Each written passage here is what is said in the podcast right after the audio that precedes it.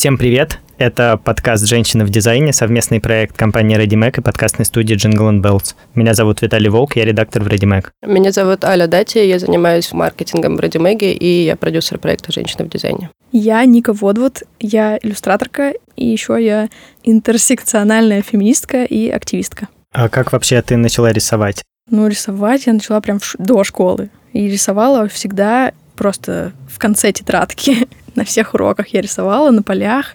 И ходила даже на ИЗО дополнительно. В художку не ходила. Мои родители всегда очень поддерживали рисование, но абсолютно всегда говорили, что это не профессия, и нужно, типа, заниматься вот чем-то еще, а это будет хобби. Мне кажется, мне это сто раз сказали за жизнь.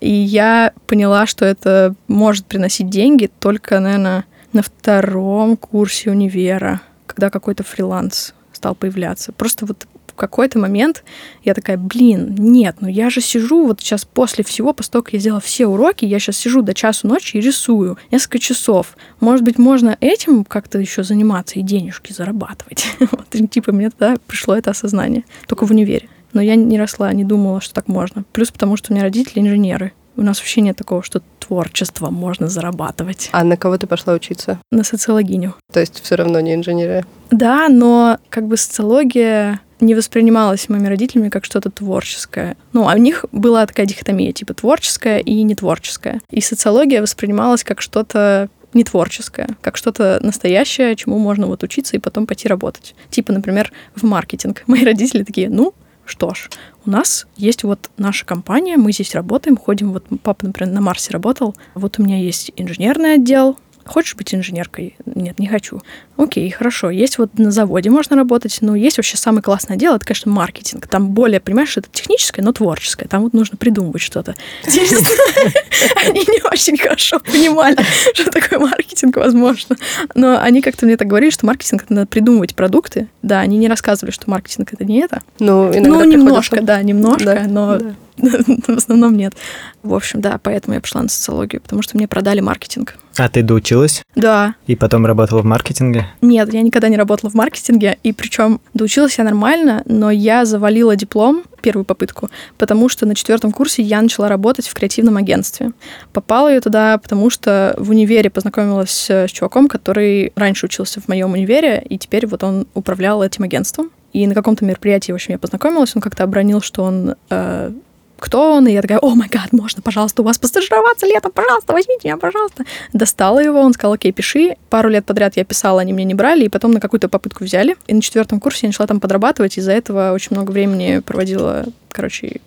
А почему у тебя это вызвало такое воодушевление? Ну, во-первых, я просто хотела поработать. Я до этого не работала. Была моя первая работа. Во-вторых, это было что-то творческое. И мне хотелось... Креативное. Да, меня уже к тому моменту задолбала немного социология, и я поняла, что я не хочу идти в науку, я не хочу заниматься исследованиями, там, в каких-нибудь левадах работать, и я не хочу идти в какую-нибудь корпорацию в маркетинг. Не хочу больше. Мне нравится социология, но вот это я делать вот три эти вещи не хочу. И когда я увидела хоть что-то, что я могу делать еще, я воодушевилась и дорвалась. Вот, сначала меня взяли на стажировку, потом я там работала part-time, потом я завалила диплом, потому что тратила слишком много времени на работу. Потом я переписала диплом, весь следующий год переписывала, нормально его сдала и выпустилась. А о чем был твой диплом? Мой диплом был про рынок веб-сайтов. Я выбрала эту тему, потому что там, во-первых, я училась на экономической социологии, поэтому надо было что-то связанное угу. с экономикой. В смысле, на этом отделении. Там надо было выбирать на третьем курсе отделения. Во-вторых, я работала в этом агентстве, которое делало сайты. И я такая, а, окей, ну я здесь могу провести это исследование, интервьюировать вот этих людей. В чем же там была суть? Что-то вот сейчас я забыла, потому что это было сколько лет назад. Что-то там про связи социальные было. Ну, нормальный был диплом.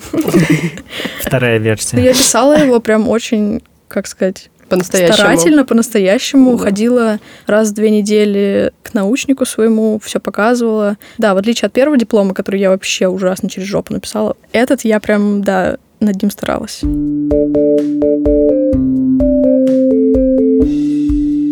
А расскажи тогда про креативное агентство, как там было. Тем более мы его так и не назвали пока, поэтому можешь жить. Я помогала креативному директору. Там был отдел, который занимался, больший такой гигантский отдел, который занимался созданием сайтов, и был отдел, который занимался активациями, SMM и вот какими-то еще штуками. То есть ролики они не делали, они делали только, да, активация SMM, мне кажется, помимо сайтов. И как-то, наверное, пытались развивать вот эту часть агентства, чтобы не быть просто студией, веб-студией. И креативный директор, по-моему, там был один, и я ему помогала, типа, я была его помощницей. В чем заключалась эта помощь? Я с ним вместе штормила, у меня тогда, конечно же, очень плохо получалось. Я вообще не умела это делать. Поэтому, например, он придумывает, я придумываю, я что-то произношу, он объясняет, почему это плохая идея. Э, я записываю его все идеи, потом я рисую какие-то скетчи, если нужно, потом я делаю базу презентации для клиента, он ее проверяет, он меня очень многому научил, но при этом он не давал мне как бы много инициативы, чтобы самой что-то делать. А всегда вот я немножко застряла на, по-моему, два года в такой вот роли помощницы, которая просто делает презентации, рисует какие-то штуки для этой презентации. Потом я начала рисовать уже иллюстрации, если они нужны были, например, наклейки нужно было сделать для клиента, там у Йоты, там на компьютерах у сотрудников есть мои наклейки, например. Какие-то вот такие штуки, там для сайта что-то нарисовать. Вот в этом я немножко застряла, и еще потом начала заниматься СММом. И поэтому я уволилась, и по другим причинам. Просто, с одной стороны, я очень сильно благодарна этой студии, потому что они меня взяли без опыта работы, и многому научили и как-то показали, рассказали, как вообще все это работает. И я вообще не знала, чем люди занимаются на работе. Я не знала, как все делается, я не могла себе представить никакой рынок, и поэтому эта работа мне прям сильно помогла. И плюс, ну да, были люди, которые очень заботливо ко мне относились, угу. вот, и с которыми я до сих пор поддерживаю контакт. Но также там я впервые столкнулась с такими вещами, как там типа сексизма много было, потому что, например, нормально было на почту прислать какие-нибудь сиськи, от, например, дизайнер присылает сиськи на корпоративную почту. Зачем, Абсолютно. Типа, просто, ребят, посмотрите просто на сиськи. так, Это да. пример хорошего дизайна. Просто так, типа гифка с сиськами. Дизайн от бога. Реально. То есть я вообще не понимала, в чем смысл. Или там гифка антисемитская ужасно. Типа там гора тел, и кто-то зигует, и это как-то так подано, что это смешно, какой-то прям вот прикол. И все типа отвечают гифками и ржут. И я сначала, мне было очень некомфортно, но я молчала. Потом я начала ну, отвечать, говорить, что, слушайте, там, давайте не будем так делать. И это очень сильно, в общем, это совпало с моментом, когда я начала больше и больше феминизмом интересоваться. И сейчас я, возможно, с опытом многолетним в активизме, я бы как-то по-другому нашла способ, как проблематизировать, в общем, эти практики, объяснить, почему это, наверное, не окей, почему это некомфортно, там, может быть, предложила бы делать это в каком-нибудь нерабочем чате, а, ну, каком-то, ну да, не на Короче, рабочей не вовлекать почте. в это людей, которые не хотят этого видеть. Да, да. А, но тогда я вообще не знала, как э, получше это сделать, и я как-то довольно резко, наверное, пыталась как-то сказать, что нет, это не окей, давайте так не делать. Из-за чего сталкивалась, короче, с большим очень неприятием, и меня всегда затыкали. Однажды пришли на меня наорали, потому что, короче, было такое, что я как-то задолбалась, и в ответ на сиськи прислала... Там было две девушки, по-моему, голые, целующиеся, и я в ответ прислала двух голых мужчин, целующихся. И из соседнего, соседней комнаты руководительница студии прибежала, хлопнув дверьми, и наорала на меня при всех. Какую-то гомофобную речь мне сказала, что это... Ну, ее, в общем, возмутили мужчины, и что я, короче, прислала на корпоративную почту порно. Это просто скетч идеальный. Да, я сейчас думаю об этом, что это такой абсурд. Ну и потом, короче, было собрание, где опять меня наругали, но потом призвали к тому, что, может быть, все-таки тогда не будем присылать сиськи на корпоративную почту. Вот таких моментов э, было несколько. И часто там до мной прикалывались за феминизм, как-то пытались меня подзуживать. И поэтому я очень устала. Ну, у меня был конфликт еще со своей одной начальницей, новый, когда я начала там заниматься СММом, и я уволилась. Ты начала говорить о том, что если бы ты сейчас попала в такую ситуацию, ты бы нашла способ по-другому это проблематизировать. Мне очень интересно, как, потому что очень часто сама с собой попадаю в ситуацию, да. когда я не могу нормально с людьми это обсуждать, типа либо начинаю психовать и говорить, вы тут все дураки, ничего не понимаете, норм, либо у меня кажется, просто руки опускаются, угу. я вообще ничего не делаю. Да, мне кажется, что я тоже могу даже сейчас точно так же себя вести, потому что мы устали, и это две такие, мне кажется, норм реакции. Но после того, как я от нервничаюсь. Только, конечно, все зависит от коллектива и от того, какие вообще уже нормализованные методы коммуникации вот именно в этом коллективе. Наверное, вот во втором месте своей работы я работала потом в рекламном агентстве «Инстинкт». Там бы я сделала типа лекцию, ну, как-то предложила бы всем собраться после работы в такой-то день, прочитала бы им презентацию, привела бы примеры там, того, что некорректно, объяснила, почему это некорректно, почему это неприятно, и предложила бы альтернативы. Ну, и сначала бы я заручилась поддержкой начальников. Типа я пришла бы к начальникам, объяснила бы им проблему, и я знаю, что ко мне бы нормально отнеслись и выслушали, потому что они вот уже там вообще не смеялись ни над феминизмом, ну так типа прикалывались немножко, потому что они были уже из другого поколения, но обесценивания вообще никогда не было. Вот, они бы послушали, такие, да, окей, давай, давай займемся. И как-то мы бы об этом поговорили. Ну вот, и придумали как бы протокол действий, если это случается, что мы будем делать. Как мы друг другу об этом говорим, что вот произошло вот это, не надо.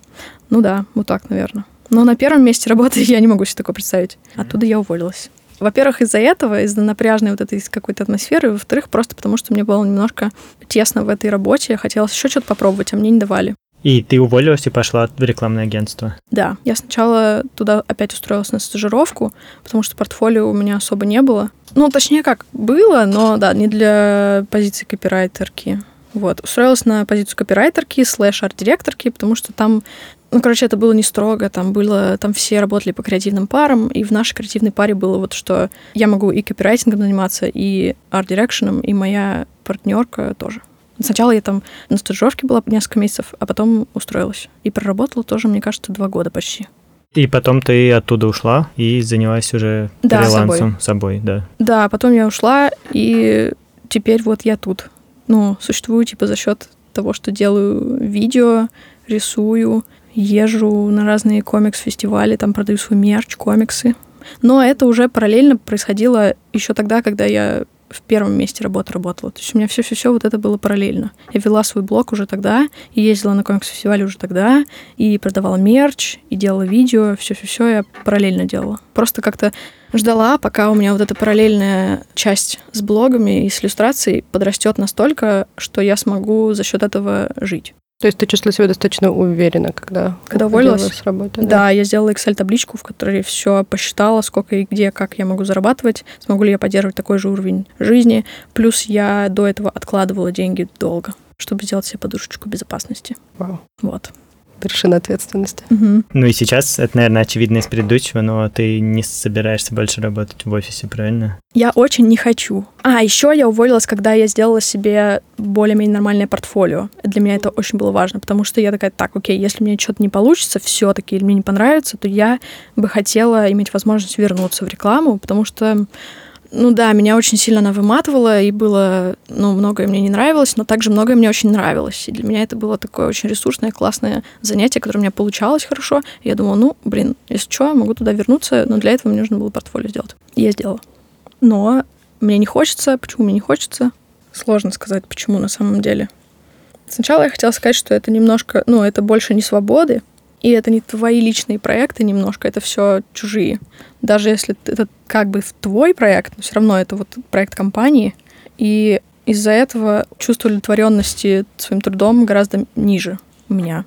Вот, я... Парит ли тебя необходимость взаимодействовать с другими людьми все время? Чувствуешь ли ты себя свободнее в том плане, что ты типа сама решаешь, с кем ты будешь работать? Вот до второго предложения я хотела сказать нет, не парит. Мне нравится очень работать в офисе за счет того, что там много людей, и можно со всеми пообщаться и попросить помощи, там, вместе что-то сделать. Но второе, что выбирать с кем, это, конечно, да, мне вот это не нравится, потому что, да, на второй работе, например, было такое, что, ну, во-первых, я, как сказать, тут естественно, как и во всех случаях, нет какой-то одной причины, почему человек увольняется. Угу. У меня была, ну, как основная причина вот то, что у меня моя другая деятельность стала более стабильной, и мне захотелось ей заниматься. А, я почувствовала свободу ей заниматься. Но, конечно, были еще причины, там, выгорание, усталость, э, то, что мы работали там с 9 утра до 12, часто там нужно было оставаться поздно. И еще была маленькая причина, или не маленькая, не знаю, да, уже раньше она была большая, сейчас как будто маленькая, то, что один был начальник, там было несколько начальников, один начальник домогался до меня, и это было супер стрёмно, и к этому отнеслись абсолютно несерьезно, и это меня довело тоже опять до такого типа нервного срыва, из-за чего я резко так я поняла, так, окей, вот сейчас вот я ждала какого-то, ну, пинка, это вот пинок. Ну, то есть, и это совпало с тем вот контекстом, который я писала ранее, про то, что про всю мою другую деятельность. То есть нет такого, что до меня домогался начальник, и я уволилась. Конечно, тут такой контекст гигантский. Так вот, не было никакой возможности на это повлиять. Когда я об этом рассказала, мне сказали, ну ты же понимаешь, мы его не уволим. Ну вы хоть доработайте этот проект вместе. Я такая, ну, э, как бы, да, я могу сидеть и молчать в комнате, но я не буду с ним разговаривать. Вот. Работа в офисе классно, а вот это не классно. Ну, а я, конечно, супер can relate to that. Ну, в смысле, не в части про начальника, но я Ну, всегда со всех людей. работ ухожу супер резко, просто потому что я в какой-то момент не могу держать. Просто у меня уровень нетолерантности поднимается настолько, что я хлопаю дверью. Мгм. Это, наверное, очень не круто в современном мире, но я это очень понимаю. Просто, Слушай. типа, больше невозможно, я больше не могу их видеть. Да, но, знаешь, с одной стороны, это не круто, но с другой стороны, если бы у нас были вот эти, как бы в кавычках, протоколы, по которым мы решаем такие штуки, типа вот если есть какой-то конфликт, то нет понимания, что мы сможем с этим разобраться, и что работодатель, там, мое начальство поможет нам этот конфликт проработать. Такого вообще нет. Если бы это было, возможно, не было бы таких увольнений, потому что как на первом месте работы, как и на втором, был один человек, который окончательно довел. И мне кажется, можно было бы... Не, окей, были бы еще, были еще какие-то проблемы. Ну да, в общем, это можно как-то нивелировать, придумать, как, как это deal with it. Так что мы жертвы системы. Вот я хотела как раз спросить что-то про баланс сил, но не смогла сформулировать, что вот это тупая ситуация, в которой, скорее всего, уволят или распрощаются с тем, кто не начальник. Да, и кто неудобный и кто не начальник. Да. Мгм. И есть какое-то ощущение, правда, не знаю, чем оно вызвано, потому что никогда не работала в больших корпорациях, но что несмотря на то, что в корпорациях вроде все как-то регламентировано, там вот эта штука ценность человека и ценность сотрудника развита гораздо сильнее и в более неправильную сторону, чем вроде как в более маленьких М. и уютных предприятиях. Мгм. Ну, может быть, сложно сказать. Сложно Это сказать. еще очень сильно зависит от компании, потому что в России большие компании очень-очень разные. Да. э, в зависимости от своей истории. Есть такие, которые прямо с какой-то ужасной корпоративной культурой, Да. а есть такие, которые как бы с нормальной корпоративной культурой, но все равно там есть куча Там есть таких свои, неформальных типа... issues, да. Да. Ты можешь немного рассказать про то, какой ты иллюстратор, если ты можешь как-то это описать словами, и про всякие вещи, связанные с этим, как ты нашла стиль, и кажется ли у тебя, что есть единый стиль, или Мгм. это ситуативно? Вот есть иллюстраторы, которые рисуют очень много часов, очень детализированные, очень аккуратные, проработанные такие многослойные штуки. Я не такая. Мои работы очень... Я люблю рисовать быстро. Я люблю, чтобы они были очень эмоциональными в плане... Вот я очень люблю геро- персонажей рисовать. Мне очень многие люди, которым я рисую иллюстрации или которые любят мои комиксы, говорят, что им очень нравится сразу вот как я рисую эмоции и какие-то вот маленькие, вроде просто, но сразу передаются какие-то такие вот ну, в общем, эти эмоции передаются очень классно, даже если нарисовано все просто. И я с этим согласна. Типа, я такая, да, хорошо, спасибо за ваш фидбэк, я с ним согласна. Однажды вот даже... У меня есть один зин, где все просто про Лизи. Я нарисовала как бы весь комикс как скетч, и потом на него посмотрела и подумала, блин, я не хочу рисовать поверх аккуратнее. Мне нравится уже вот как сейчас. Мне нравится, что вот так вот все небрежно сделано. Вот. что еще могу сказать, что я не очень люблю работать с цветом, только если акцентные какие-то цвета есть, и больше все в черно-белом. Я не умею делать типографику. Я хорошо делаю персонажей. Вот. И показываю, вот, как они как-то взаимодействуют. И я рисую очень нереалистично. Вот, типа мультяшно. А, прости, ты рисуешь на бумаге, в компьютере или Нет. как угодно? Я очень не люблю рисовать на бумаге и практически никогда не рисую на бумаге. Я рисую только в компьютере или на iPad. В последнее время на iPad. Вот раньше я только рисовала на планшете. Я не знаю, почему у меня... Ну, наверное, да блин, потому что это разные скиллы абсолютно. На бумаге я рисую намного хуже. Вот. И я потихонечку иногда пытаюсь как-то учиться. Кончается это все реализацией, что да, к черту, это не нужно, я не хочу, не получается и не буду, мне не нравится. Вот, и просто ухожу опять в диджитал. Диджитал мне нравится намного больше. Ctrl-Z, я фанатка.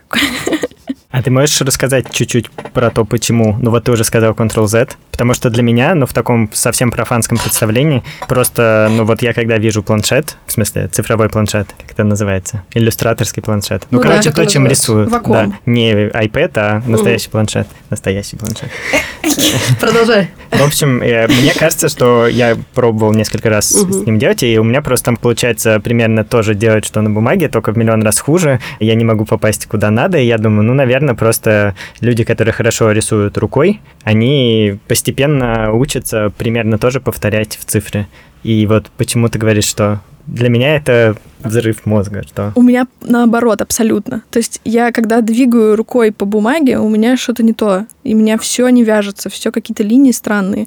Когда то же самое происходит в планшете, и это в, в экране, все выглядит супер классно, все получается вот ровно так, как я хочу. И когда я купила iPad с пенсилом, у меня сначала было как с бумагой, вообще не получалось.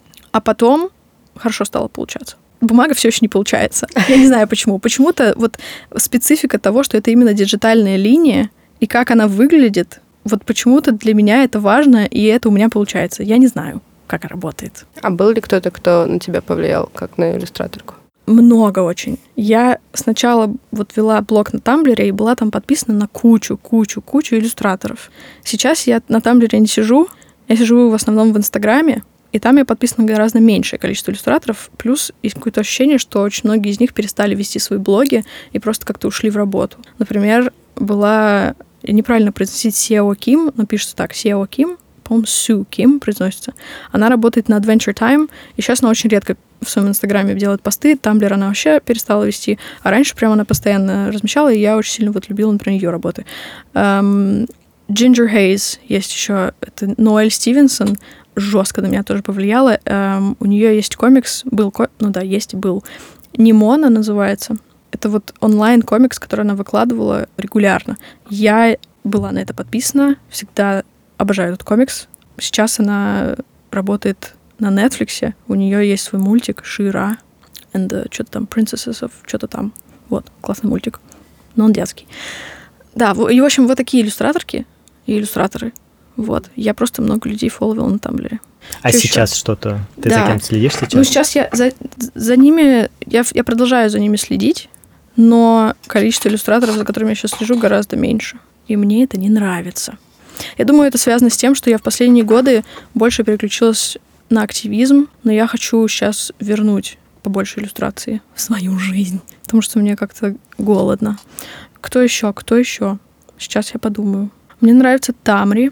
По-моему, у нее аккаунт Тамри Шек. Мне просто очень нравится, как она рисует. Она, у нее такие линии, ну, как...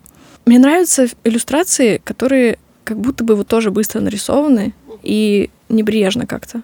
Да, и такие вот, вот все, все люди, кого я люблю, они все в той или иной степени похожи на то, что делаю я, наверное. Хотя вот, например, Тимур Бегака абсолютно не похож на то, что делаю я, но я обожаю его. Fran Nerd, да. Fran Nerd пишется.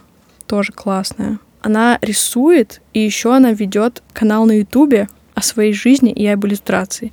И я обожаю ее. Я вот ее как будто слушаю как подкаст, потому что ее видео, они как подкасты немножко.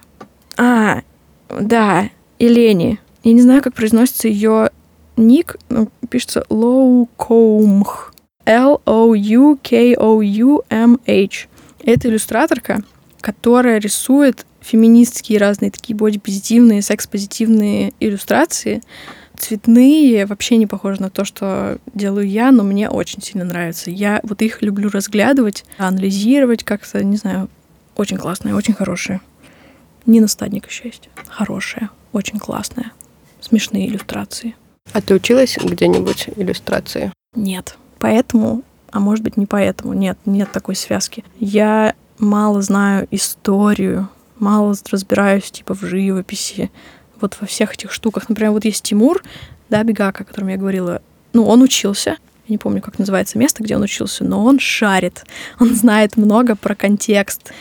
А я ничего про это не знаю. Я просто человек, который был подписан на много блогов. А ты как-то, ну, сама для себя училась? Бывало, что ты копировала, например, что-то, или ты просто Да. рисовала? Да, вот тех, кого я фолловила, я анализировала и, например, копировала в стол. Есть такой блог, не помню, как его... А, Райан Сесил Смит. У него был сайт Screenton TV. и там он подробно описывал, как печатает свои зины на ризографе. Вот этот блог я очень прям штудировала, анализировала прям все, что он пишет, пробовала сама делать это на принтере, хотя у меня не было ризографа, делала, вот напечатала второй свой зин про Песю, имитировав как бы ризограф, там, ну, точечки mm-hmm. наложили на точечки. Короче, там я сделала так, что цветное изображение как будто бы в несколько слоев на ризографе напечатано. Типа маджента, циан и желтенький и черненький. Да, yellow, black. Смик. Да, ну цмик, да, короче. да. Вот, вот. Это благодаря ему. А почему ты печатала сама, а не шла к ризографу? Или в ризографию тебе было Потому интересен что я не процесс? нашла ризографию, которая согласилась бы это делать. Сейчас есть э, Ешпринт. Офигенное место. А тогда этого места не было. И я звонила, наверное, в 20 типографий с ризографами и говорила, вы можете, пожалуйста, сделать вот это? Всего лишь нужно прогнать листочек не один раз, а два или три. И мне всегда отвечали нет. А, я думала, из-за контента, а не из-за Из-за формы. контента однажды меня отказались печатать э, наклейки в идее принте, сказав, что их смущает фраза «fuck the patriarchy», и после чего я сказала... Они, «Слушайте, наверное, подумали про патриархию, а не про патриархат. Что патриархия? Что ты А, собираешь... патри- А, Блин, ты знаешь, мне кажется, нет, потому что, смотри, а, я ответила, что, ну, пожалуйста, можете мне объяснить, я много лет у вас печатаюсь уже, почему вы отказываетесь, и мне написал директор и позвал меня на кофе и сказал, что это личное, и что он хочет со мной лично пообщаться. После чего, да, мне объяснили несколько людей, что это, наверное, харасмент и вообще что-то супер некомфортное. Может быть, это не обязательно sexual harassment, но что-то некомфортное, ну, явно какое-то странное взаимодействие. Вот, я отказалась, сказала, типа, ну, короче, как-то отказалась, сказала, что это Это харасмент сотого уровня, звать на кофе после фразы «fuck the patriarchy». Да, он как-то мне дал понять, что, короче, ну, он мужчина, и это как бы Его антимужская, смущает. да, его смущает, но он хочет со мной лично пообщаться. Я не знаю. Вразумить тебя, возможно. Да, возможно. Я... Какая-то стрёмная фигня. Я помню, мне было супер некомфортно, и я орала. Ну, над письмом. А ты сталкивалась еще с чем-то подобным, такой непонятной цензурой? Было такое, что я пришла в копирку, хотела напечатать плакаты, где написано no sexism, no homophobia, no transphobia, no racism, и мне отказали. И потом даже об этом афишу написала, потому что я написала возмущенный пост. Мгм. А тоже мотивировали тем, что типа нас Да, они смущают? просто... Нам всем нравятся эти вещи. Они- да, Почему да. ты ругаешь такие Да. классные вещи? Да, да. Но они как-то всегда, вот все эти отказы, ну, как бы люди никогда четко не говорят. Да. Они как-то так вот увиливают. Но, наверное, еще потому, что они сами для себя четко не формулируют. Они такие, «М, Да, что-то с то». этим не так. Я Да, этого да. раньше не видел, не хочу на это смотреть. Ну да, да. Наверное, это какая-то пропаганда. Проще отказать. Да. Пропаганда а, равноправия. Ужас. Пропаганда равноправия. Да.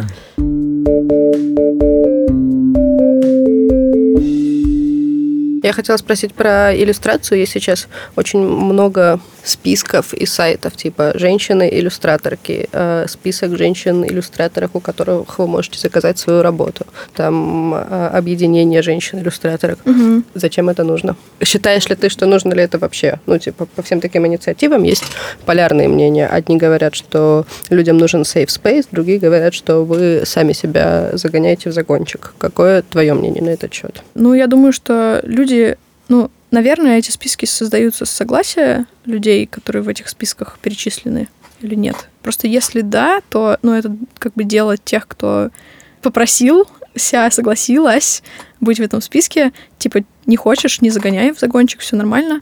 Делается, наверное... Ну, во-первых, есть такая штука, что кому-то на проекте может быть некомфортно работать с мужчиной по той же причине, по которой некомфортно ехать в одном вагоне. То есть до меня, например, домогался начальник, и я решаю, что сейчас мне травматично взаимодействовать с начальником мужчиной, и я хочу начальницу. Поэтому я ищу начальницу. И поэтому люди, например, могут хотеть найти э, женщину, иллюстраторку на проект.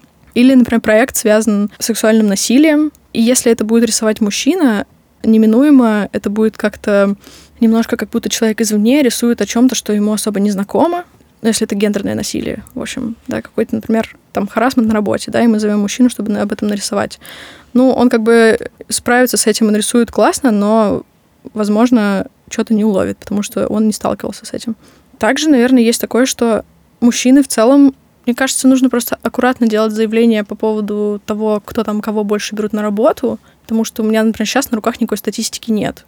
Но точно есть такое ощущение, что иллюстраторов очень много, а иллюстраторок меньше, или, может быть, столько же, но они гораздо меньше известны. И списков, например, классные иллюстраторы. И вот таких списков, ну, просто про иллюстраторов, их много, и в этих списках много мужчин. То есть как будто бы, когда эти списки составляются, тоже вот наши предубеждения неосознанные тоже влияют.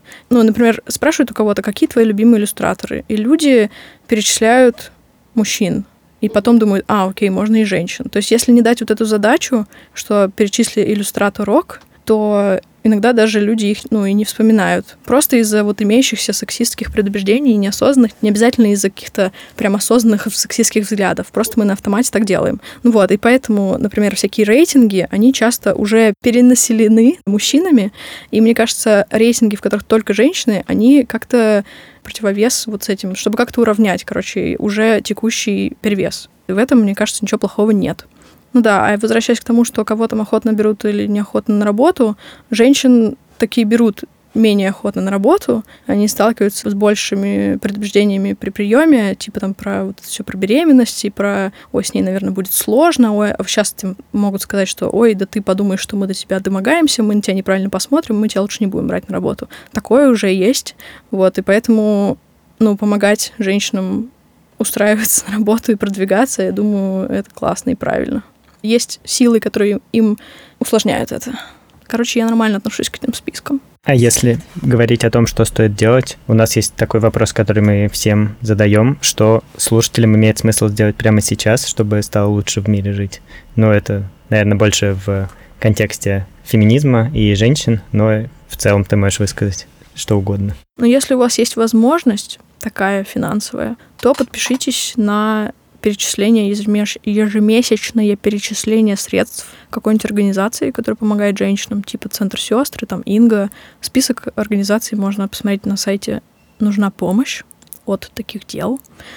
Это такое, типа, самое простое, что можно прям за пять минут сделать, и это гарантированно сделает мир лучше.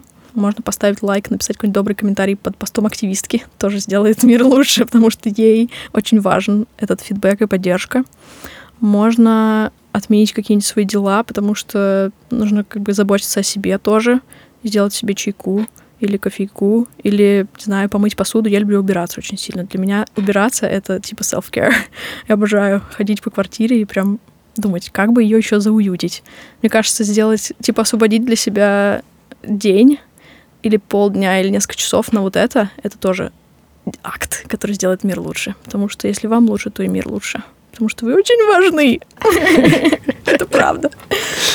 Так можно много перечислять. А можно ли сделать мир лучше, например, с помощью иллюстрации? Или можно ли сделать мир лучше с помощью дизайна? Я думаю, да, конечно, можно. Можно нарисовать что-то доброе и хорошее.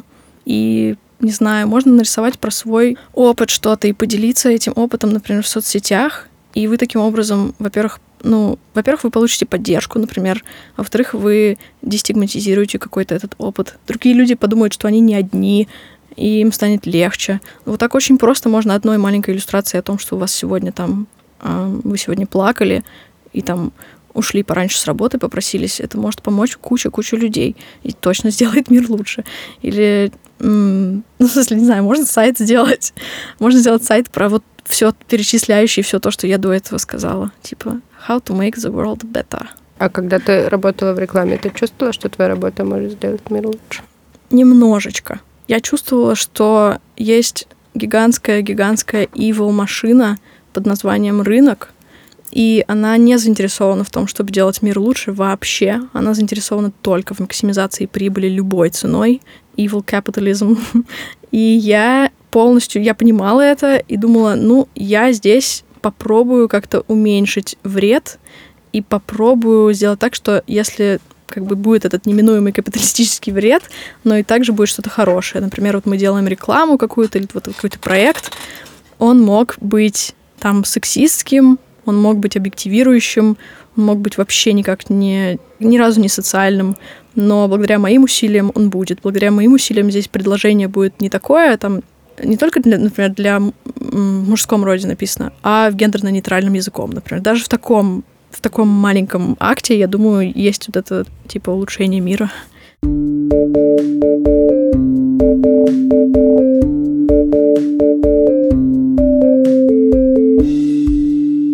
Наш подкаст — это часть международного просветительского проекта «Женщины в дизайне» компании ReadyMac.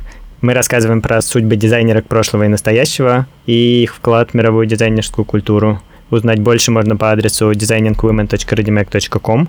И еще специально для слушателей этого подкаста мы сделали промокод WDesign.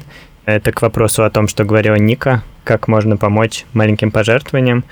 Если вы совершите покупку на ReadyMag, 20% от этой покупки мы до конца 2019 года переведем консорциуму женских неправительственных объединений.